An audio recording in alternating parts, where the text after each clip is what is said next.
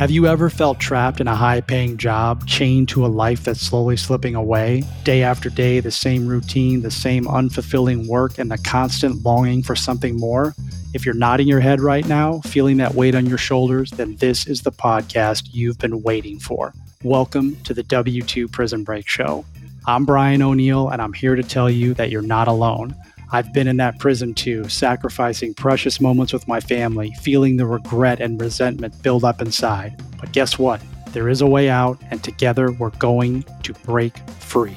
Each episode will dive deep into the stories of incredible individuals who have successfully made their escape, who have turned their dreams into reality, and who now live lives filled with purpose, joy, and abundance. But we won't stop at inspiration alone. We'll equip you with the tools, strategies, and mindset shifts needed to break through the barriers that have held you back for far too long.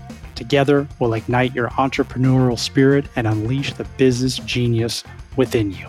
It's time to take action, to shatter the chains that bind you, and to embrace a future filled with unlimited possibilities. The W2 Prison Break Show is your key to unlock the door to a life of purpose, fulfillment, and success. I invite you to join me on this transformative journey. Subscribe now to the W2 Prison Break Show and let's embark together on the path to freedom. Remember, it's never too late to break free and live the life you've always dreamed of. Hey there, friends. Welcome back. Another episode of the W2 Prison Break Show. I'm super glad that you've decided to tune in today. If you're a repeating listener, I'm super grateful for your loyalty. Uh, I know you listen to other shows, maybe, but I'm just happy that you listen to the show. And if this is your first episode, welcome to the show. Happy to have you. And we do have a super awesome guest for you today. I know, I know, I say it every single week, but I'm telling you, this is going to be a great one. This is a great one. And before we get into the guest and before we get into the episode, I just have to ask if you like the show, if you've been watching the show on YouTube or listening to it, the only thing I ask is to just please share it, spread the word. You know the mission. You know the mission that's for me, for us to inspire and educate 1 million people to quit their W 2 jobs, start the business of their dreams by the end of 2026. I need your help. If you believe in this, if you want to get behind that movement, please share the show, leave a rating, leave a review. It just helps us reach the million people. We got a long way to go, and I'm committed to getting there. Okay, so today we are talking to, he's a mentor of mine, and I've worked with this gentleman for years, and he's helped me. He's one of the reasons that I have this podcast. Okay, his name's Stephen Woessner, and he is the CEO of Predictive ROI. He's had that business since 2009, and he teaches people how to become an authority in their space. Okay. And you're just going to hear a lot of awesomeness in this episode. He's got a ton of insight. I just love speaking to him, and we're just not going to delay it any further. Let's get right to the show. Stephen Woessner, welcome to the W2 Prison Break Show. I'm so excited about this episode. I'm excited too. And thanks, Brian, very much for the invitation and also your patience. I know I bounced my schedule around on you a couple of times, but I appreciate your graciousness as always. So looking forward to having the conversation. Yeah, same here. And no worries there. Stephen, we were chatting a little bit offline, and I'm really excited for the listeners to hear what we're going to be talking about today from a, an authority standpoint. Mm-hmm. I hmm. literally have a flag in my front yard. I have planted my flag of authority. You might be interested to see that. I'm kidding, but you have taught me a lot about the topic we're going to speak on today. It's really helped me. So thank you again for all of your insight. I just know the listeners are going to get some tremendous nuggets out of this episode today. However, before we get into your business and what you do mm-hmm. now and who you're helping and the clients that you're serving, we always love to hear what were you doing before? What was the W 2? Mm-hmm. What was the job? And take us maybe a little bit back and how you ended up where you are now. Yeah, okay. And I might, I guess we'll see how this unfolds, but maybe share something that I've never shared before during interview because it relates here. So predictive ROI is actually my fourth business. And so, you know, have had W2 jobs, you know, employment in between those various businesses that I've had. Predictive is the one that I've owned the longest. So we're about ready to head into our 14th year. So predictive has been around for a while now. But before predictive, So Predictive officially started in 2009. Before Predictive, I worked for the University of Wisconsin and I worked for the UW system. My home campus was UW La Crosse, so here in La Crosse, Wisconsin. But anyway, in that role, I was in charge of all non credit business education programs on campus. And then after my first couple of books came out and that kind of stuff, so I wrote my search engine optimization book while I was at the university, as well as my social media book. And when those books came out, then I had an opportunity to teach actually at many of the UW campuses, including UW Madison at the School of Business. Hmm. So, you know, I was teaching every semester at UW Madison and then a few of the other campuses. So, sort of where the kind of entrepreneurial thing happened, you know, at the university was after my first couple of books came out, I started receiving actually when my first book came out, I started receiving some opportunities to do consulting. And for a while, I'm like, yeah, nah, thanks, but no thanks. I just didn't want to deal with any of sort of the bureaucratic red tape on campus. I just didn't want the hassle. I mean, it sounded fun, but I just didn't want to do it. And then the book ended up being featured in Inc. magazine, which was a lovely surprise. And there just started being some other things. And then the opportunities started getting a little bit more interesting. And so I did one. And afterwards, I'm like, holy bananas, that was awesome. It really just kind of lit a fire and it was a lot of fun. And then at the same time, maybe a little bit before that, I was going through sort of the competition, if you will, for the director spot in the department that I was working at at the university. Mm-hmm. Anyway, when I didn't receive that, when I didn't receive that appointment, I was really disappointed. I was pretty heartbroken actually because I was, it sounds arrogant to say sort of the heir apparent, but I was in the department. Uh, the person who was retiring had been my mentor for several years, lovely human being. And when I didn't get that appointment, I was crushed. And then when somebody else did, after like a brand new search and screen, and someone else had received the appointment, not at the university, not one of our peers or anything like that, I thought, okay, my runway at the university is probably quite limited. And so I need to find something different and the writing was on the wall that it could be predictive but I needed to test it. I needed to see where did it really have some legs. And so I started doing a few additional things. And, you know, a couple years later, I left. I left the university after six years and really loved my time at the university, but it was just time for me to leave and do something different. And that became predictive. And that was a decade plus ago. Excellent. Did not know that about you. So thank you for sharing. I'm glad I asked the question. So that was really your kind of your defining moment was that you didn't get the appointment and you saw the writing on the wall. It's like, well, I'm either going to stay here and wait for them to let me go or I'm going to do something about it. Do I have that correct?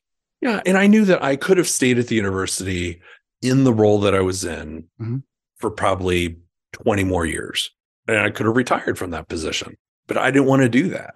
Like, I didn't want to stay in a position that I felt that I had you know, really knew the ins and outs and I knew it pretty well and I was good at it and all of that kind of stuff. I didn't want to stay in that role for another 20 years. And I knew that the person who had now taken the director role, like people stay in that role for the balance of their career. So I knew that I wasn't going to outlast that person and then take that role after that person retired. So that's why the writing was pretty clear on the wall. I wasn't going to stay in that role and not grow.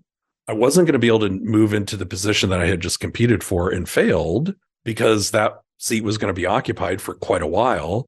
So is either move to a different university or start something on my own. And then it just became pretty attractive to start something. It was a big risk to leave the university, but it was a calculated one, but it was still pretty nerve wracking. Always, always. But as you said, calculated, you clearly had a plan. It's not something you just did. You made a decision overnight and packed up your office and left. It was, it was calculated, as you say. Well, you talked about books, right? And I know we're going to talk about this. You've written a couple books before you started your business, before you started Predictive.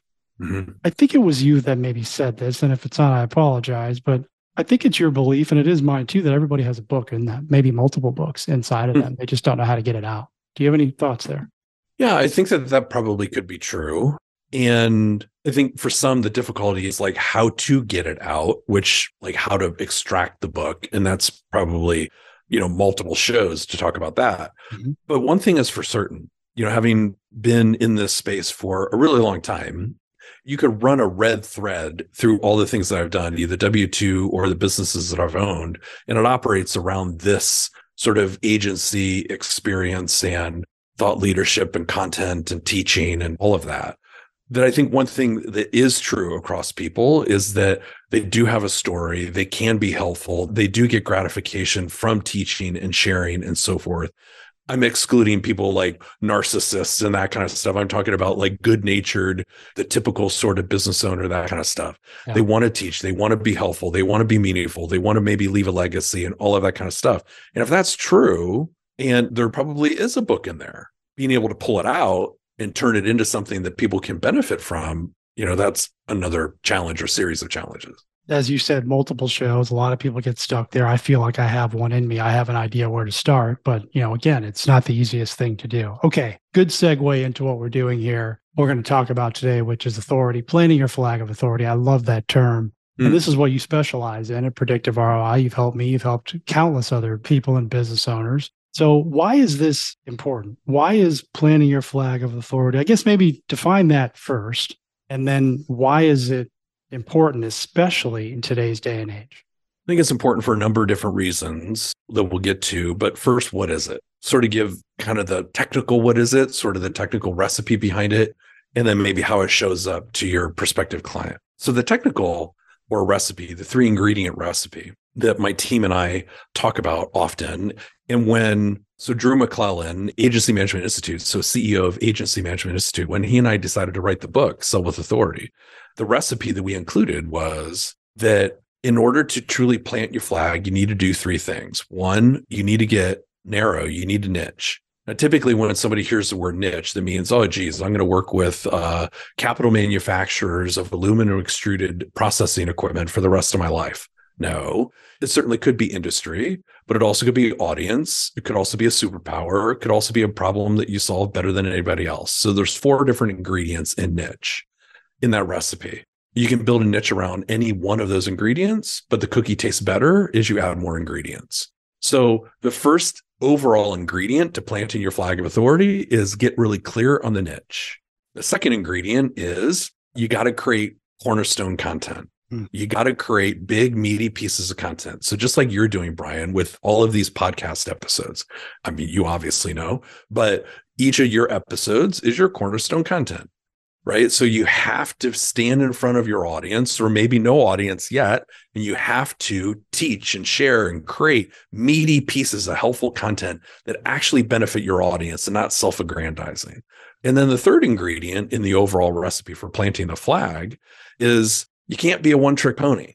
You have a podcast. You also have social channels. You also have an email list. You also have a chapter in a book you know the book that you wrote alongside chris prefontaine from smart real estate coach. You have lots of different pieces of content. It's not like you do your podcast record your episodes and then you don't do anything. And if nobody goes to apple podcasts they don't hear how smart you are right? Niche cornerstone content. Don't be a one trick pony and you got to slice and dice your content okay those are the three sort of technical ingredients, if you will, to planting your flag. Why does it matter? Is because then your prospective client, as well as your client, your existing clients, you show up in a completely different way. In looking at research that either we've done on an annual basis, or if your audience wants to go to Edelman PR. They do an annual study. It's called the Trust Barometer, and they've been doing it now for like the last 20 years. Mm-hmm. And you can look at the data set. The people who are building the least amounts of trust and empathy with their audience are celebrities with millions of social media followers. The people who are building the most trust and empathy, the position of authority with their audience, are the industry experts and people who look like them not literally, but shared experiences and so forth. So when you plant your flag of authority and when you go narrow and you create content and you slice and dice it and you're not a one trick pony, what you're doing is you're sharing your expertise. When people hear that, they say, Oh, yeah, I know a little bit about Brian. Or, oh, yeah, I know a little bit about Tom or Sarah or Jeff or Joe or whatever because I read the thing or I listened to that thing or whatever. And how you show up as an expert in how you take your content and build rapport through it and demonstrate experiences, then you become their person. there's no one else on the list, maybe even in the consideration set. Hmm. So that's why authority is important. Hey there, back to the episode in just a moment. Are you a homeowner in the Chicagoland area who's struggling to sell your home or even own nothing and looking to maximize your price before the market slides? Are you tired of the traditional home selling process that takes months and costs you thousands in fees and repairs? Whether you're facing foreclosure, going through a divorce, or simply need to sell your home fast, WeBuyHousesChicago.org can help. We've been buying homes in Chicago since 2019, and we specialize in helping sellers who are stuck. Unlike traditional real estate buyers, we buy homes as is and can close in as little as seven days. No repairs, no inspections, and no fees. Just a fast, hassle free sale. Let WeBuyHousesChicago.org help you sell your home and move on to the next phase of your life. Call or text us today at 312 500 6121. If you know someone who is struggling to sell their home or simply just wants top price, please share this message with them. As a listener of the W2 Prison Break Show, WeBuyHousesChicago.org will pay you for your referral. If you send us a referral and we buy their house, we will pay you a $1,000 referral fee.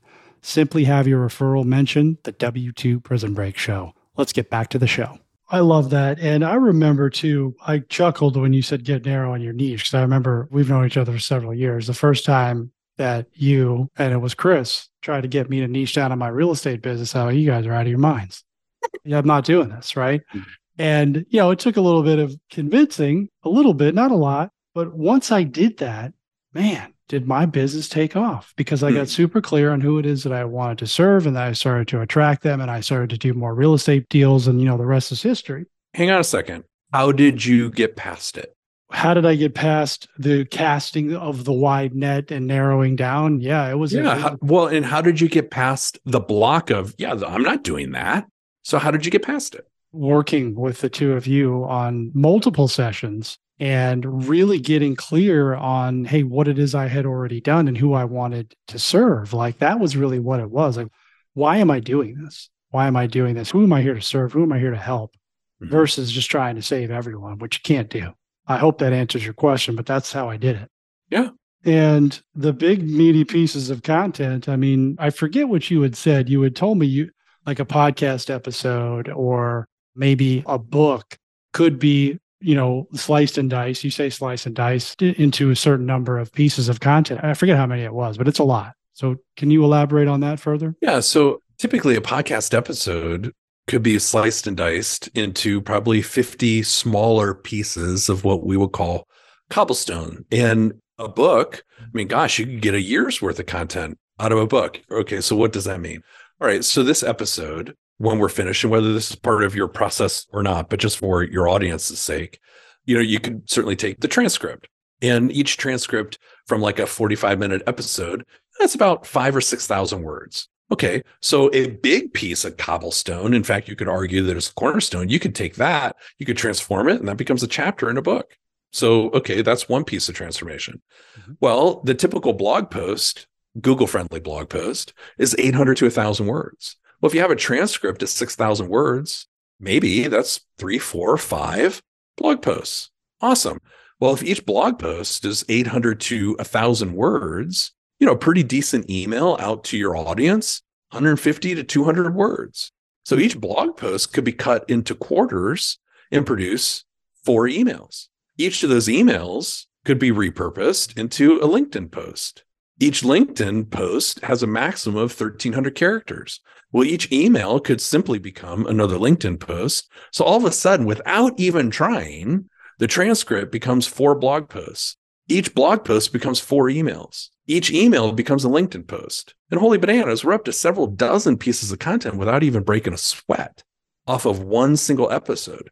Then you take three episodes, you know, you do this, I think, weekly, your show. Mm-hmm. Yep. You take three episodes of similar sort of theme, if you will, but maybe non competitive guests, in those three episodes, you knit those together. Now you have an ebook. Well, geez, if you're doing a weekly podcast, that's 52 episodes. So you do that consistently, that's 18 ebooks a year. That's a pretty impressive resource library that people can come to, you know, interact with, give you an email address, And now your list is growing at a pretty steady clip, right? So that's just real quick examples of how you can take Cornerstone that you're doing at a consistent cadence and how that creates the cobblestones pretty easily.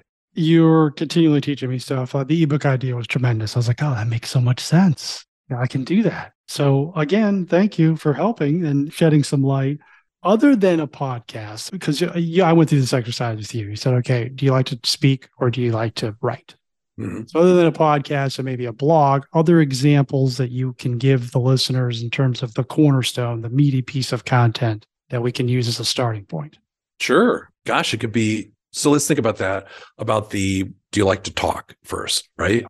You're smartly recording video here, mm-hmm. right? So, great. And video is sort of like the highest sort of tier of flexibility, if you will, of the content, right? Because here you can slice and dice this into audio snippets. It can be the full length episode.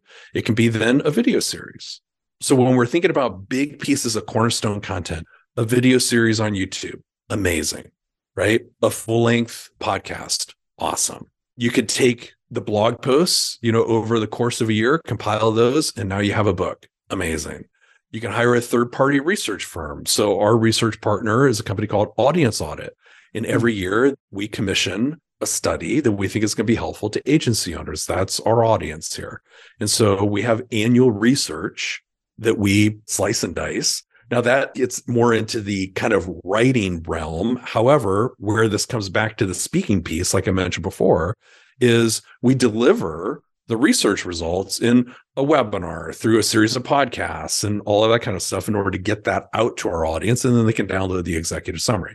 So those are sort of kind of the biggest pieces of speaking. And then also let's not forget probably the biggest one as it relates to technically speaking is literally being on stage speaking right? So when you have this authority position when you've planted your flag You'll be invited to speak at conferences. You'll be invited to be on other people's stages, guest on other people's shows, like I am doing with yours right now. Mm-hmm. So that's the speaking realm. The writing realm, this is where, like, if you're going to do a blog, boy, does it have to be not only prolific, but it's got to be provocative. I do not mean offensive, but it needs to be provocative. It needs to be like, wait, what? What did he just say? And they want to lean into it because it sounds so interesting right? So if you're going to be a blogger, there's so much competition, way more than there was 20 years ago, then it really has to be provocative. Again, not offensive, but it's got to stop somebody in their tracks of like, oh, they want to lean in and learn more. So writing blog posts, sure. And then of course, like writing a book, the research project, those are more, you know, written pieces of big cornerstone content. Excellent. Thank you for clarifying that. I go back to the comment you made about the Edelman study. Mm-hmm I would have thought, no way. People trust the celebrities more than the industry mm, experts. Yeah, no. But it's true. I've seen the report. You showed it to me. That just goes to show you that you're like, hey, this is so important for you to become the industry expert. Now, you're helping your clients find their right fit clients. I know what that means, but can you maybe just elaborate a little bit for them? What does it actually mean, right fit clients? Mm. Well, I'll answer that, but first, let me give you sort of the litmus test everyone listening to you right now knows absolutely what a wrong fit client feels like. It sucks. It feels like a whole lot of not awesome. It yeah. feels like, oh my gosh, every time I turn around, they're asking me something or they're asking me for something that's not in scope. They're asking me to add something in at my cost. They're calling me at all hours of the night, sending me texts on holidays during my vacation when they know that I'm on vacation with my family, needy, ungrateful. We all know. And oh, by the way, not profitable. We all know what a wrong fit client feels like. Mm. The right fit client is obviously the psychological and physical opposite of what a wrong fit is. But more specifically, it's more about you knowing who they are than how they sort of behave for you. So here's what I mean by that like they're in your niche, you understand their psychographics, you understand their demographics, you understand how to connect with their head and with their heart. They're in the same pond that you're already swimming in, and you're swimming in the right pond because you got clear about the niche. The stories that you have to tell are super helpful to them, right? Because they're like, oh, wow, that's a meaningful story. You don't have to change it because you're in the right pond, you're in the right niche, right? And they because you understand psychographics and demographics and that aligns with you Mhm. and also they have a willingness to pay whatever it is that you want to charge and you can be profitable doing that work that's right fit I love it. I also got a kick out of a whole lot of not awesome. Totally we've all that. felt it yes. when i said that you thought of somebody didn't you Yeah. Like more than one person. we've all had the experience Yeah. That's important to understand as much as who you want, who you don't want. amen Another exercise that you helped me with when I went through this with you and Hmm. Chris was like, hey, let's define who we don't want and get clear on that as well. Go ahead. Sorry. no no no i was just agreeing with you You yes agree? Okay, good. You get bonus points for agreeing with me. By the way, I only have the Holy Bananas tick score is only two so far. So we got a, little- Oh, a little bit of time left in the interview. That's his tagline. It's awesome. I come to Predictive, right? And you have an awesome team. I've worked with your entire team. You, guys are just amazing people, right fit everything uh, the, way I view it. The stuff that you're talking about, you make it sound so easy, but this is not easy to Mhm. uncover this stuff, right? So can you maybe give us a like high level about how you're helping clients get to this point? Like what's kind of the sequence, if you will? Sure. So let me give you the sequence. Let me answer it this way. Let me give you the sequence of sort of the three problems that need to be solved and then how to solve them. So oftentimes, regardless of what industry our clients might be in, we see this pattern. I mean, we serve agencies and strategic consultants. I mean, that's our audience that we serve. But regardless, the three sort of situations or problems I'm going to give you are industry agnostic. So oftentimes, not oftentimes, we see these three things. First one is, I don't know who to sell to. So, like if I was talking to a prospective client and I said, okay, let's assume that you're in a cash flow crunch and you need to get that next new client, who would you sell to? More often than not, the answer is, I don't know. So, not sure who to sell to. First problem that needs to be solved. Second problem is, even if I knew who, I don't know what I'm going to try to sell to them. I don't know what I'm going to sell and I don't know what I'm going to price it at. So, what is an issue? Yep. And the third is, even if I know the who and I know what I'm going to sell, I don't really know how I'm going to do it. The pitch, the presentation, the process, the proposal, the this, the that, the other thing, who's going to open the door, when do I commit? Like all of those things, the three roles of the sales team, the SDR, the setter, the closer, it's all a little bit ambiguous. And sometimes we hit the tail on the donkey, we pin the tail on the donkey, and most of the times we don't. Mhm. So the how it's going to get done is ambiguous. Now, how predictive helps clients in with those three things. You know, your audience can certainly download these free frameworks that we have. So if they go to predictive ROI and super easy website addresses, if they go to predictiveroi.com slash who, they'll be able to download our who framework. And there's a video training there in full transparency about how to do it, like how to fill out the who framework is what I meant. Okay. So predictiveroi.com slash who, predictiveroi.com slash what, predictiveroi.com slash how. And each of those who, what, hows, there's a free framework that they can download, and there's a 15, 16 minute training that I've recorded for each of those. So there's like 45 minutes of free training and fill out the frameworks and put it into practice. Holy bananas. Awesome. I mean, seriously. Guys, you got to go download this stuff, okay? Because look, I've been through this too. And I as you write it down, I'm like, yep, who do I sell to, what, and how to do it, right? And it's a problem for you just said it, it's a problem for a lot of business owners, Mhm. people who are maybe they have an idea for a business and they just get stuck in, well, I don't know who to sell to. And then I certainly don't know what to sell and how to deliver it. So he just gave you 45 minutes of how to get through that exercise. Super awesome, Stephen. Thank you a bunch for that. Let me ask you this question 14 years in business, predictive. What would you say would be maybe a lesson or two, or, th- or how many ever you want to share that come top of mind? What have you learned as a business owner that you could share? Oh gosh. Yeah. I mean, the list, the list is long. Yeah. So I think maybe I'll answer the question this way and then happy to explore that further, however you'd like. And it's a lesson that I received from my most influential mentor in my life. And his name was Peter Marinitis. And Peter was born in Istanbul, Turkey in 1902 at a time that it was not awesome to be born in Istanbul, Turkey as a Greek male. And because the Greeks and the Armenians and a number of other ethnicities, there was a lot of ethnic cleansing going on that was sanctioned by the Ottoman Empire. And so Peter's father one day didn't come home from work. Peter was eight years old. And his father was hung in the streets or whacked behind a shed, or no one ever found out. It. And so Peter, at the ripe old age of eight, became the man of the house and dropped out of the third grade to take care of his mom and his two younger siblings. And he knitted it together with a smile on his face. And he did. And he had this dream. It was sparked at that time that he was going to make his way to America someday, somehow, some way, but he wanted to live the American dream. And when he was 18, he got that shot. And holy bananas, his ship had come in literally. He took a boat and wound up in the United States, made his way to Canton, Ohio, just like lots of other Greek immigrants did worked a couple of days in the steel mill and said, Yeah, not so much, ain't for me. And started washing dishes and cutting vegetables on the night shift at a downtown Canton, Ohio restaurant. And he did that for six years until he could learn a little bit of the language. One of the day cooks sort of put his arm around him and said, Hey, Pete, you know, take my old knife set. You can wind up on the day shift and make a little bit more money. And after six years, he had saved enough money to start his own restaurant. It was 1926 not the best time to strike out on this entrepreneurial venture. A few years later, we're in the midst of the Great Depression and he gave away more soup than he ever sold. And years later, people asked Peter, like, why did you give away so much soup during the Depression? He said, Jesus is coming back someday. I don't know what he's going to look like. So I'm just going to be good to everybody.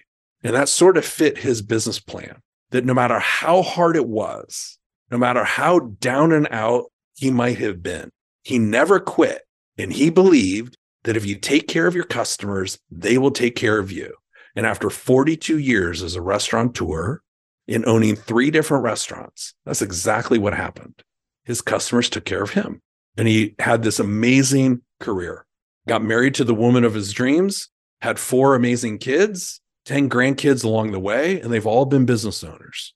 And through all of that, this lesson that he taught me was never, ever quit ever. And so that photo that is behind me on the wall is Peter standing behind his lunch counter at the Ideal restaurant in downtown Canton, Ohio, circa 1926. And I know Peter really well because Peter's my grandfather. One of the lessons that I have learned as a business owner, and the reason why that picture is behind me is because, yeah, sometimes I'm working at two o'clock in the morning, either because I haven't gone to bed or I got up that early. And sometimes I don't want to send out that proposal because I'm like, oh gosh, I'd rather just go do something else. Or do I really need to finish that chapter tonight? I know my publisher said I need to get it done, but do I really? Or I know my team needs this thing, but I'd really not like to do that. My pop or papu, which is Greek for grandfather, he made all of those sacrifices so that I had the privilege to do what it is that I do today. And he never, ever quit owning a business for 14 years on the surface, that sounds lovely.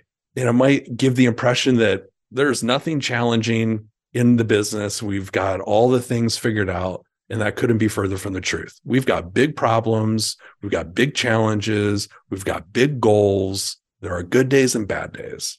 There are plenty of days where I'm like, why in the world am I doing this? But I will never, ever, ever quit.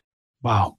Wow. That was good stuff. Good stuff, Steve. I did not know. I did not know that. I mean, I was just so engaged with that story, and then I didn't know that he's your grandfather. So, what a super share, super share. And there's nothing to add to that, really. I mean, and you're 100% right. And I thank you for being vulnerable with your business. I mean, it's not all roses and rainbows. It's not easy. There are days where I want to quit. There are days where I've thought about cashing it in, and I just remember, you know, I remember what I promised my son is I'm never, he's never going to say those words to me again.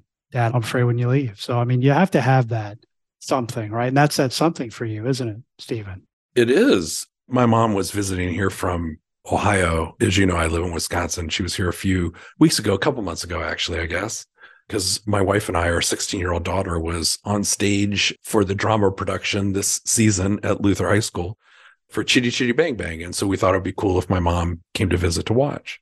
And my mom and I were driving. I was taking her back to the airport in Minneapolis. And I said to her, said, Do you remember the story of when Pop bought the house, the house that she grew up in, in Canton, Ohio? And she goes, Yeah.